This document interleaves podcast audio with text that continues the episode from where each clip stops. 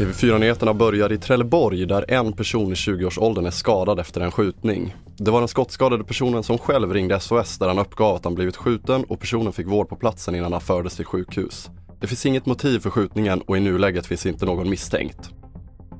Och efter gårdagens granskning kring att rikspolischefen Anders Thornberg känt mustchefen Gunnar Karlsson som han själv utsett till att granska polisens arbete under påskupploppen och nu reagerar stiftelsen Tryggare Sverige som menar att det är viktigt att polisens agerande under påskkravallerna utreds oberoende för att inte skada förtroendet. Blotta misstanken om att så som det då påstås att det finns ett vänskapsförhållande här kan ju då misskreditera de resultat som man kommer fram till och det här är alldeles för allvarliga frågor för att vi ska tillåta det.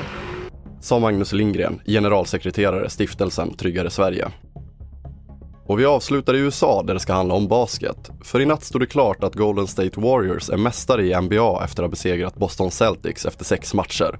Detta är lagets sjunde titel och deras första sedan 2018. Stephen Curry utsågs till seriens viktigaste spelare. Fler nyheter hittar du på tv4.se. Jag heter André Metenen Persson.